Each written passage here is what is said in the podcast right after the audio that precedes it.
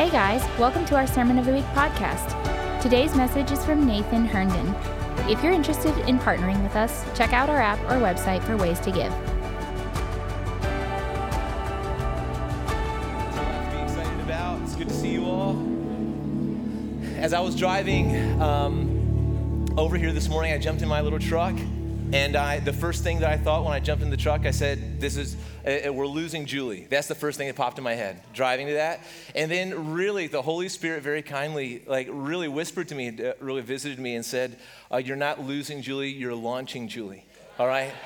So I, I just want to, from the very start, like this is not a, a, a, launch. If you listen to Julie's heart, what Julie's most excited about is giving her full attention to her family. So that is not a loss, that is a launch, okay? So we're going to get behind that all day and forever. So I uh, just wanted to declare that right from the start. I think it's hard because Julie is like family. And so uh, she has really become family to us. Uh, but I want to talk uh, this morning. If you have your Bibles, grab Nehemiah. There's two more, uh, two more weeks on this rebuild series on the, uh, on the, the book of Nehemiah. Uh, there's this week and next week. Next week, I'm going to be talking about practically and specifically how we are rebuilding at Providence. Four specific ways that we're rebuilding at Providence. But this week, I want to talk about rebuilding as family, okay? Um, I'm going to get to what that means, but first of all, I, I want to recognize kind of the awkwardness that when we talk about family in church, I want to recognize the awkwardness of that doesn't feel good for everybody. Because many of us know um, a family that was anything but healthy, right? Many of us know not a dad who ran to us uh, and scooped us up in his arms to hug us and make us feel protected, but we know a dad who we ran from because we felt uh, unsafe around him. Or maybe that was our mom, or maybe that was somebody in our family, a grandparent, uh, a brother, or a sister. So I, I know that family is not always um, easy to talk about, but when we're talking about rebuilding his family, we're not talking about the, um, the, the, sinful version that the enemy has corrupted and then packaged and given each one of us in our specific situations in our lives. We're talking about the kingdom dream of our Father, okay? And so I know that uh, that family is messy. I know that family is painful. I had a, a privilege of sitting down with a, a leader of a ministry school in Nashville. I, Chris Dupre was there, and so was Philip. And we got to hear about this lady, how she was speaking at another church. It was a church similar to ours, lots of flaggers, all right? The flags that these people used at this church had these like spear tips on the ends of them, what we don't know why, all right? So, how they remedied that is they found these little plastic balls and they cranked them on the ends of the spear spear. So kind of, they, had, they weren't sharp, but they were like weighted uh, weighted, you know, flags. And so this lady is speaking as a guest at the church, still family, right? Just different church, but still body of Christ. And she's over here in the front row, um, and uh, she's in the flag zone. And five minutes before she gets up to speak, she gets clocked straight in the middle of the of the head, like right in her forehead, with one of these tipped um, flags. And, and she she says she bruises easily. So when they called her up on stage, everyone sees this welt, and then it gets like black and and bluer over time, all right? And then she's speaking, that was that was one night, and then she's speaking the next morning. And so she talked to the leadership of the church and she said, Hey, can you just make sure that that none of your ninjas slash flaggers are by me uh, this morning? If I could just have my space.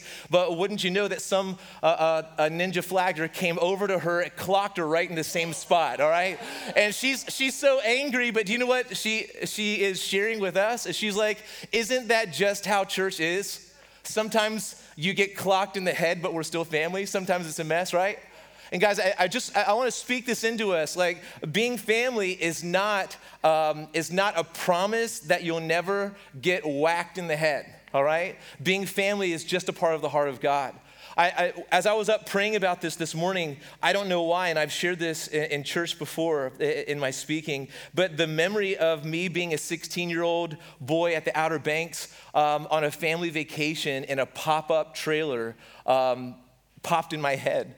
And I remember we were sleeping in this pop up trailer at the Outer Banks. It's very windy there, too, one of the 10 most windy places on the, on the planet. And this windstorm uh, comes and it catches that flap that you're supposed to eat, uh, that your picnic table is supposed to be under, right? And it turns our flap into a sail. And like we're going down, and I, I hear my dad, who's outside, you know, it's a torrential downpour, and my dad is screaming, Nathan, Nathan, Nathan. So I come out to help my dad. And as soon as I get out there trying to get this flap from flapping uh, in the wind, and my dad says, I can't breathe, and he goes back inside and leaves me alone, right? and I remember, I remember feeling kind of like a like more manly than my dad when I did the job that he should have been doing and went back in, right? But I, you know what I also felt? And I got my dad's permission. I'm not just launching this out there. I also felt kind of abandoned. Like, even the best dads, and my dad was a good one, but even the best dads hurt us and injure us sometimes. It's very inter- interesting that, uh, was this guy amazing or what, right? That he comes and he's speaking this father word over our house. Because what, what we have to do is we cannot let our pain be a barrier to the heart of the Father anymore. And we can't let our pain be a resistance to actually operating in his, his dream. Do you know what the Father's dream is for his people? Is that we would operate as family okay? Jesus didn't die on the cross to invite you in, to adopt you into a, a very smooth business with these great parameters where you never get hurt. All right? He's not looking for smoothness. He's not looking for things going well. You know what? He's not looking first and you know and, and foremost to use you. Do you know that? I, we talk all the time that God's got a calling on his life. He really wants to use you. Okay? I want to tell you today, he's not near as interested as using you as knowing you. Okay? And so, all of this stuff, listen, can we agree to push past some of this stuff today? And can we say that as God is building his church, he is not building a machine, he is building a people, all right? He is not, build, he's not building a structure, he's not just building a system, he is building a family, okay? And if we can use some machines now and, get, now and again, fine. But that is not the purpose. He wants people to belong, he wants people to be known, and he wants us to work as non professionals side by side. Okay? So, Nehemiah chapter 4, starting in verse 14, I, I thought this was amazing when I, when I read this. This is when the people of God, they're building the wall, they're threatening other, other people are benefiting and profiting off of walls being laced and down. And here comes Nehemiah with a God dream that he's cried and fasted over for months and years. And now he's inviting the family of God to rebuild walls. And as they're doing that, they're getting on the enemy's radar because the enemy spent a long time tearing down those walls, right? And so here we see in Nehemiah chapter 4, verse 14, where Nehemiah says, under threat of massive opposition, enemy opposition, like we're talking armies, we're not just talking words, we're talking armies. Nehemiah says this, Nehemiah chapter 4 14, do not be afraid of them. Remember the Lord who is great and awesome. And listen to this remember the Lord, remember the Lord, but fight for your brothers, your sons, your daughters, your wives, and your homes. So the energy behind the battle is not Fight for your finances. It's not fight so we don't have a hiccup. It's not fight so we can finish on time. It is fight for your family. Fight for your brothers, fight for your sons, fight for your daughters, fight for your, your, wives, and fight for the home that all of you comprise. This is the this is how we're gonna fight our battles. This is how we're gonna build our walls. The energy behind this is I'm not using my sons, my daughters, my, you know, my wife. I'm gonna go singular on that one, all right? I, I'm not I'm not using family. I, I am fighting for family. There's going to be the energy behind. You'll catch that one later, all right? all right? Fight for your families. This is the, the battle cry of Nehemiah when it came down to it and when everyone's livelihood was on the line. The battle cry of Nehemiah was fight for your fam. You've got to fight for your family. This is a principle that we see all throughout this book. Actually, in Nehemiah chapter 3, verses 10, 23, 28, 29, and 30. Okay, just in that chapter, and there's more, but that, just the, in that chapter, Nehemiah is, is assigning people to work on the parts of the walls that are closest to their homes. Okay, that is not coincidence, that is, that is kingdom strategy okay? Because God has attached our hearts, as imperfect and messy as families may be, God has attached our hearts that, you know, dads, you know what, what uh, you would willingly do? And I, I, know a lot of you dads, and I saw you at the daddy daughter dance, and I saw how you looked at your girls, and I, I know that we would gladly, without a second thought, lay our lives down for our families, right? And this is what God, this is a kingdom thing that God has wired into people, into human beings that we, we're going to protect our families at all costs. It's interesting how the enemy comes and perverts it and actually has family be the place where you get hurt the most, right? So, but here Nehemiah says, you know, you know what, people of God? I'm actually gonna have you building the part of the wall that will benefit your home the most. And that is not bad.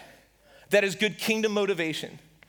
He could have said, you know, and, a lot of fundamentalist conservative churches, oh, we're going to just love uh, the people over there so much. We're going to, listen, the, let's stop spiritualizing the ridiculous and let's start saying it is good and right for us to fight for our families. And the part of the wall that we should be building is the part that's going to impact my family the most.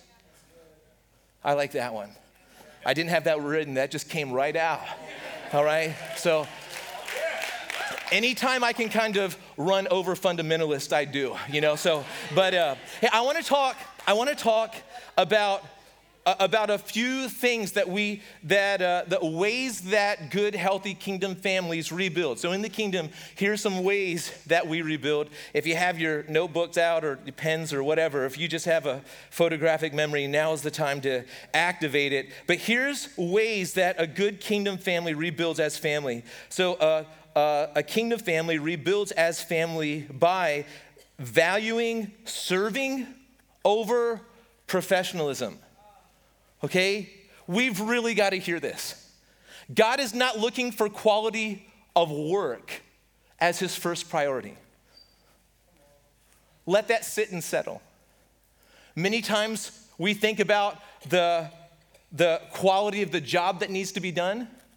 But often, God loves to use just an imperfect person to get their hands and their fingers on a project. And God is going to use maybe the mess that they'll make for his kingdom purposes.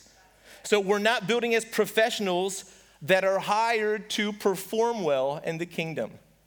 Okay, now there is there's a fine line here because uh, we're also not we're not talking about people operating outside of their giftedness. If we, if we see that in operation, people are going to get stressed out and people are going to uh, fail, all right?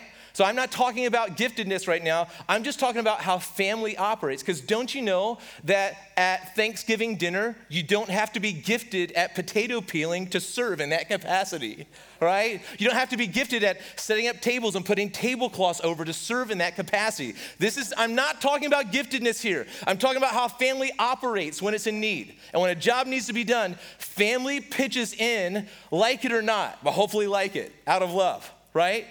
But in a kingdom family, you value serving over professionalism. Nehemiah did not hire outsiders and paid them to do a good job. He invited family to rebuild walls that would impact their families all right? In Nehemiah chapter 3, uh, actually verse 12, you actually see there's, there's some snippets of this. If you just read slowly, and I actually got uh, uh, th- that app that reads the Bible to you. I had a long car ride. I just listened to the book of Nehemiah be read to me, and it's amazing. But in Nehemiah chapter 3, you actually, I, I love the part where you see a father building a wall with his girls, with his daughters. I just thought that was very, very, very interesting. Like, like here, here we, let's do this together. You see goldsmiths building a wall. So people that are used to making gold stuff are now turning into like masons working with rocks and however they built the wall. Perfumers building the wall. Levites, these are singers. These are these are Old Testament worship leaders building the wall. And how many of you know that usually musicians, they can't, they can't do stuff? You know, when it really matters, they don't know. They're good here, they're horrible on wall building, but God's calling them into, God's calling them into this. Even priests building the wall. Now that's the part that fell down first. And uh, the, uh, but uh, but uh, what I'm saying is here, God's not looking for a job well done as much as he's looking as a family coming together to do it. All right? And that is the beauty of, of the supernatural God that we have because he can take just somebody's attempt and make it work. All right? So this is there's so many places where we put our trust in our ability to do something. I'm calling that professionalism. And God is calling us back into family and he's saying, "Activate everybody just to do their best and see how I use that." So God values serving over professionalism. But here's another thing that God prioritizes belonging over opportunism. Okay? Just can I say that again? God values belonging. He prioritizes belonging over opportunism. Okay? Now, I've been a pastor for 24 years. I've had a lot of people that have, have had not a finger in getting us to where we are today, want to, with no sweat in the game, no skin in the game, just want to use this opportunity to be live streamed to do their own agenda. All right? We, we have to guard from that all the time because when you see something, you've got a gift and you, you and you see your opportunity. Many times, the church is, is full of people that maybe they have a good word, but they don't have a good word where family is burning in their bones. What's happening is their opportunity is burning in their bones and they just want their shot. All right? It, it got really awkwardly quiet, but I had to say it. All right? So here, here's the context of where I'm getting this biblically. The context is this as exiles are returning to the walls that are being rebuilt, okay? Many of them are poor. Many of them are, are beyond poor. And so, what is happening is the nobles and the officials, the Jewish nobles and the Jewish officials, are, are actually taking these poor people's lands. They're charging very high interest, and they're even taking them as slaves okay? Jewish people are returning. The Jewish people that are well off, the nobles and the officials, are seeing these Jewish people return. They have nothing, they are in need. And so instead of, instead of giving them what they've got, like family, they're seeing it as an opportunity to make a dime. That is what's happening. That is the context here. Look at Nehemiah. Here's what Nehemiah says about this in Nehemiah chapter 5, verses 6 through 9. He says this I was very angry when I heard their outcry and these words. And I took counsel with myself, and I brought charges against the nobles and the officials. And I said to them, You are exacting interest, each, listen to this, each from his brother. These aren't, uh, this isn't an opportunity for your business. You are exacting interest each from his family member. And I held a great assembly against them and said to them, We, as far as we are able, have bought, have bought back our Jewish brothers who have been sold to the nation. So here's what's going on in, in, uh, in Judah. Judah's actually spending money to buy, buy the exiles back so they can return. And as they come back, the people that bought them back are now making them slaves. We, have we've, we've the, the, these people have been sold to the nations, but you even sell your brothers that they may be sold to us. They were silent, could not find a word to say. So I said, The thing that you are doing is not good. Ought you not to walk in the fear of our God? to prevent the taunts of the nations, our enemies, and then he really lets them have it if you keep reading. What I'm saying, guys, is many times we see an opportunity, and opportunity often gets us outside of family the fastest. Yeah. All right? So Jews are being redeemed from exile only to be sold into slavery by their own brothers. And Nehemiah's charge is these are your family members, not an opportunity to gain wealth. All right? And how this impacts us in the church today is number one, we, we too often see people's ability over their intrinsic worth as an image bearer. Okay? So if you lead a team and you see somebody walk in and you know that they they use a certain ability that they have in the, in the real world outside, you say, man, we could really use that person.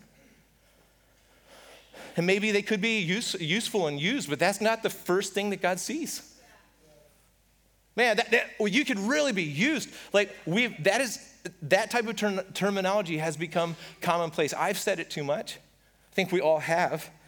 But in the kingdom, God does not see our value based on what we can do for him. Do you know that God does not need anything from us theologically, biblically? God doesn't raise us up so, so he can use us out of need. Okay? He has no deficiencies, he needs nothing. God is fine on his own, but what he loves to do is he loves to give people and invite them into his mission. So we would co mission with him. And God, first, when he, when he sees your life, He doesn't see what you can bring Him, He sees you. And we just have to be people that we, when we see people, we, we kind of get past all the cool stuff on the outside. We get past all the, all, they can do this and they can do this. And we just say, you know, I, I, just, I just really like this person, who they are, how God's made them. I like to hug them. I like to high five them. I like to do life with them. I love, I just love their heart. But here's, here's number two is the opposite is true as well, that we often use our giftedness as an agenda. And we look to be used first rather than belong first. So b- belonging is much more kingdom than being used. All right? So many times we, we walk into it, we walk into a place. So if you're a musician here and you look at what happened on stage this morning, the enemy will quickly tell you, I, I only know this from experience. Um, the enemy will quickly tell you, this is not your place. They, they, they don't need you. They have enough musicians. You're a musician, you're, you're not on that caliber. They don't need you, not your house. But God, that is not how God operates. That is the enemy trying to chase you off from a, a potentially great family moment. Okay? And what, the, what, the, what, the, what, what God would say is, man, this is a house where you can belong. If you never step on the stage again, that really doesn't matter. You know what? The, I, used to, I used to preach every single Sunday morning before we had a good, deep team with Tom Sipling and Chris Dupre and Kelly Latta and Caleb Kinsley and whoever else preaches here. You know, I used to preach every single, there was, there was a span of three years that I preached every single Sunday for three years, unless I was on vacation. And I led worship every single Sunday while I preached, okay?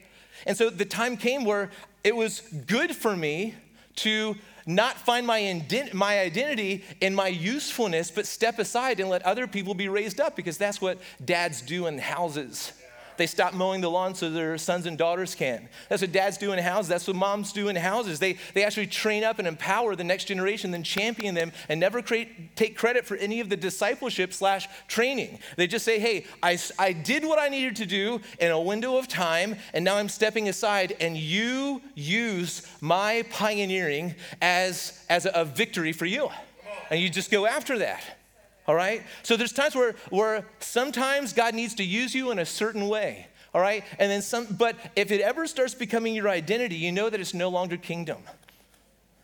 And we have to stop taking our gifts and our talents and presenting them to our families as agendas unless you do this this way. Because this, I'm called. I am called. This is what I do. This is what the, the hand of God is on my life to do. No, the hand of God is on your life to know Him and belong to us not to do something in the body first and foremost, right? There's horrible theology that has swept through the church where usefulness has trumped belonging, and it really needs to change. That's not building his family, all right? But here's, here's my favorite one, though, and this is the last one that kingdom family, or rebuilding his kingdom family, refocuses or, or focuses on faithfulness over usefulness. Now, I know I'm using that usefulness word the most. I just want to be clear. I, and I really I want to draw our attention to the word faithfulness. Faithfulness. Guys, it is, it is faithfulness that wins the day, not performance. Maybe I should have said focuses on faithfulness over performance. But Nehemiah chapter 7, verse 2, listen to this for a moment. I, will just back up to 1 so we can see this in context a little bit. Now, when the wall had been built and I had set up the doors and the, the gatekeepers, the singers, and the Levites had been appointed, listen to this. I gave my brother Hanani and Hananiah, the governor of the castle, charge over Jerusalem. Here's why. It's not that he was gifted, it's not that, you know, it's not that he performed well. For he was a more faithful and God-fearing man than many. So when, when things are built, you know who you hand things over to? Not the people who, who, who got the most stretch of the wall done the fastest. Okay? You hand things over to people that are just faithful more than many.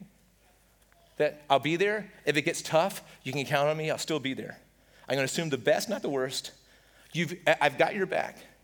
You know, if I wish I could tell you how many people have told me, I take a bullet for you.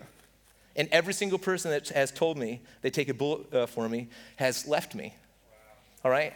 So listen, we, have got to be, we're quick with our words, we're slow with our faithfulness.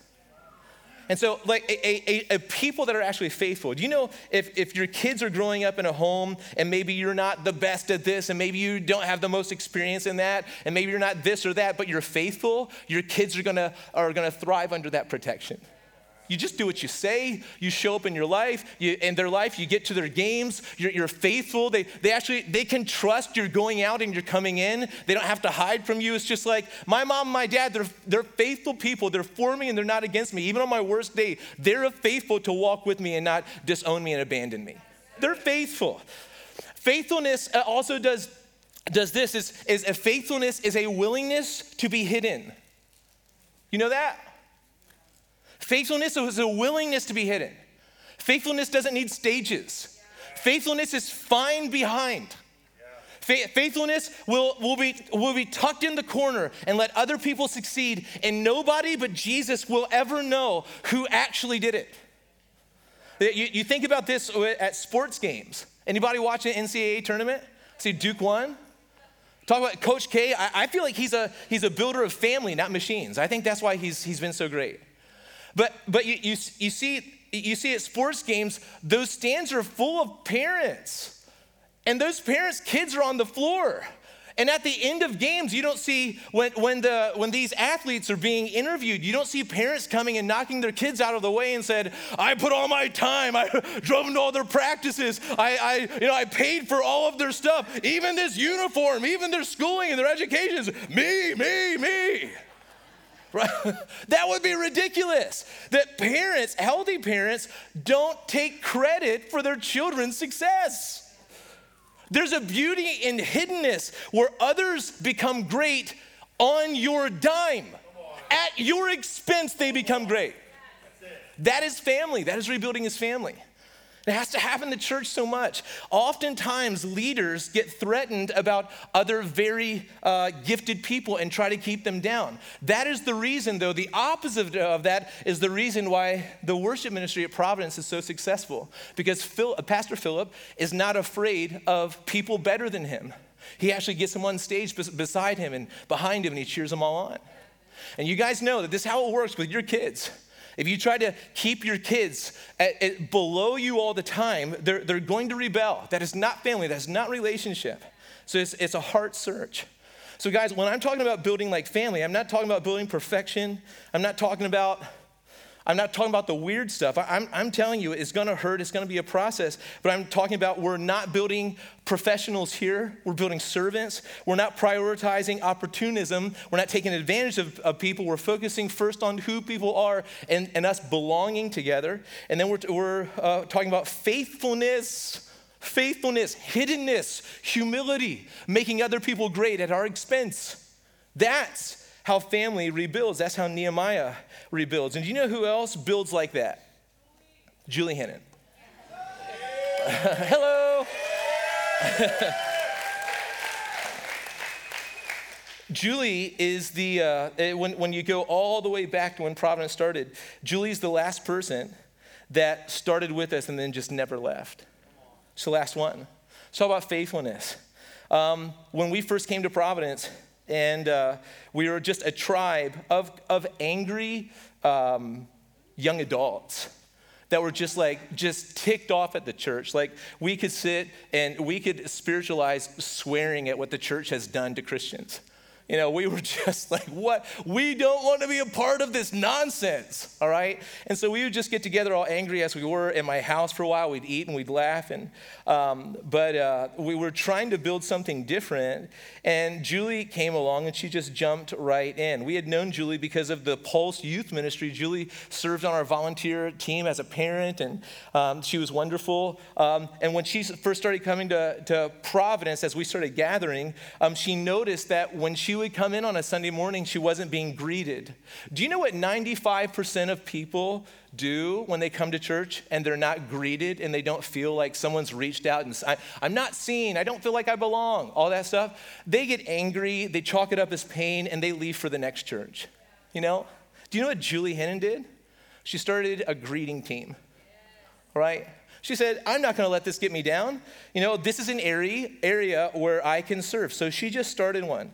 When we needed a bookkeeper back in the day, Julie said, I think I can do that. Do you guys know that Julie was her bookkeeper for a time? Right? She just used all, she's a very smart person and she was a bookkeeper. She really, whatever was needed in any given season with no agenda, Julie was willing to do because Julie operates like this faithfulness, family, um, Julie then became, as, as we just found, man, this is a lady that we can trust. This is, this is somebody here that has a spine. This is somebody here that is faithful to the end. This is somebody here that actually, you know what? She loves people, you know? And she became, we started entrusting her with more and more and just kind of letting her into our hearts. I know for, for me, on the kind of on the inside of stuff, there's only a few people that you can let into your heart and just trust with, like, you know, j- just your life, your weaknesses your strengths, everything in between. And Julie became a trusted person like that. Best administrator I've ever known in my entire life. Never known one better. And uh, she really became a pastor to so many people because she has Jesus' eyes. And she knows how to see people and pull them out of the crowd. Um, it's because of Julie. If you, you know, I, I kind of look at crowds sometimes but Julie will look at a crowd and say, You know, I haven't seen so and so. And Julie would give people calls and find people and go after people and coffee with people, tea with people. Um, many people credit Julie with the reason that they are at Providence. Anybody here do that? Right? But here's the thing. Here's the thing. Many people credit Julie with the reason why they're at Providence, but she's never preached. She's never preached from this platform. You guys, you need to think about that for a moment. Julie's, she's, she's rarely, rarely seen up front. Over all of the years, maybe we could count them on, you know, four hands. The times that Julie's just been up front. And here's the thing, she's good at it, but she never made it her agenda. Other churches bring her, bring her in to train their welcome ministries on how to uh, have a welcoming culture. Yet Julie just served with that gift and never made it a really big thing. Was never agenda. It's just like, how do you need me? Here I am.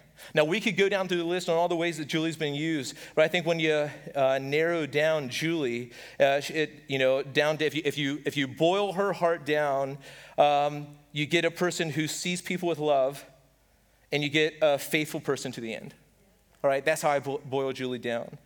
You see people, Julie sees people with love. She, she, she sees, she sees a, a, a, herd of people, a flock of people, and then she knows how to love each person, connect people. And then you see Julie in her faithfulness, no matter what season Julie has. And we've gone through some seasons here, almost 15 years as a church. We've gone through some seasons. Julie's been through them all, and she stood faithful strong, committed, sometimes hurt because it's not easy, but she never let hurt win, pain win. She always let Jesus win okay? So, really, when you look at, at Julie's impact on Providence, Julie has built, with, with the heart of family, Julie has built what I'm calling a legacy wall. A legacy wall is not a wall that falls down when that person does. A legacy wall is not a wall that falls down when, when that person moves away, all right? A legacy wall is, is, a wall that's so strong that other people can, can run and party and, and be happy on. A legacy wall is the kind of wall that other people can step on and it's secure enough that they can take it to new heights. And that is the kind of wall that Julie has built. It's a wall that won't crumble just because she's not here. It's a wall strong enough for others to take higher and run on and have fun on, dance on in Julie's honor. So this morning, um, as it's Julie's um, final um, Sunday with us, uh, I want us as a, as a church to be able to pray over her. Julie, do you actually mind coming up here for a moment? Can you do that? As she comes up, you just do what's in your heart for this woman, all right?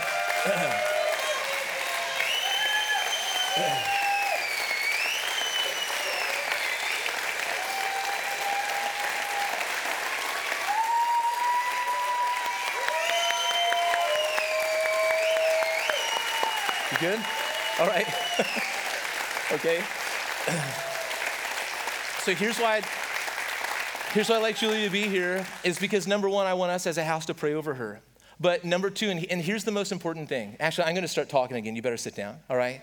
So, and I'll give you a second to stand up in a moment. But, but here's, here's the other thing is that I, I want Julie to pray over us. Do you, know, do you know what the word impartation means? It's like when you have a gift, you can actually impart it to other people. I just encourage other people with it. I want Julie um, to, to be able to just kind of impart to us her heart and her stuff this morning. And I think that when you, when you think about Julie, many of you see Julie like, I'm here only because of Julie. I think God wants to change that tape. That's not how Julie operates, okay? And so it'd be very ironic that you would be at a church because of someone, and then you'd leave a church because, because of someone that doesn't operate the way that God used in your life. You, you get what I'm saying?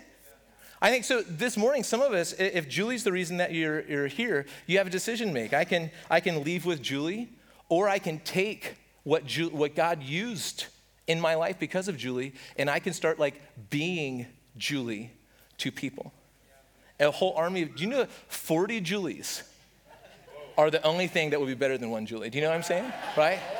So I just feel like like there's like 40 or 50 Julies here that you just need to you just need to swallow hard, let Holy Spirit courage come up in your heart and say, you know what? I'm gonna begin to walk like this woman modeled. Right? And so, Julie, we just want to say how thankful we are for you. Um, I did my best to kind of honor you in the, the time that I had. I, there's no way of doing it perfectly. Um, so, we're just so thankful for you. And uh, we, we just want to pray for you now. Can we do that? And it, it, it, do we have some of the, the, leaders and stuff? Can you just hop on stage? Let's be crazy here, all right? And actually, let's just stand to our feet again. And let's stretch out our hands to Julie. Let's just thank God for this, this woman, all right? I'm just going to start praying. You guys just get around her as you can. Stretch out your hands. Just begin to actually just tell God right now in the quietness of your heart why you're thankful for this woman. Just begin to bless her and bless her from your heart. Just begin, begin to bless her. Just speak God's heart, God's word over her. So, Heavenly Father, just with hearts um, that are incredibly thankful, we want to say thank you for the, the gift of this person. She's done a lot of amazing things, Father, here. But beyond what she's done, the reality that she's shared her life with us and she's shown us the Father's heart and what it is to operate as, as moms and dads in a house with spiritual sons and daughters is really the thing that we take away. Uh, she's shown us that, that uh, Jesus leaves the 99, goes after the one. She's shown us that uh, we can be picked out of a crowd by the eyes of Jesus. She, she's just shown us, God, what it is to be hidden away. That it's better, that, that sometimes lonely hillsides are better than congested stages, God. And so we just, we thank you, God, for Julie. We thank you for her heart. We thank you for her life. And we thank you, God, that we're not losing her. We thank you that she, it is impossible to lose Jenny Hennon, uh, Julie Hennon from our hearts. It is impossible. She has made an indelible impact on our hearts, so it is impossible to lose her. Uh, but it is very possible to launch her into a greater season. And God, we just pray as she's launched into this season um, that it would be even better. We just pray that, that uh, her husband, Brad, would feel so loved by her. We pray that her whole family feels so loved. Uh, and in fact, I, I know that what Julie carries, you know, at the at Vail Resorts, God, people are going to feel loved too. But I, I, I, I don't even pray for that as much, God, as I just pray for Julie like Phil Payne spoke in a prayer meeting the, the other night, that now Julie would go from a season of seeing other people to being seen by her dad. Yeah, so I just pray that Julie feels so seen that she just comes alive in that. And so, God, we, we launched Julie into a season of being seen now and uh, just being able to focus and just be able to be blessed. God, she's worked so hard. If anybody deserves to live on a resort in Wyoming, it is Julie Henning, God. Can we give Julie a round of applause? Come on. Thank you for listening to the Sermon of the Week. We hope you've been blessed by this message. If you'd like to partner with us, you have the opportunity to give online at providencecommunity.org.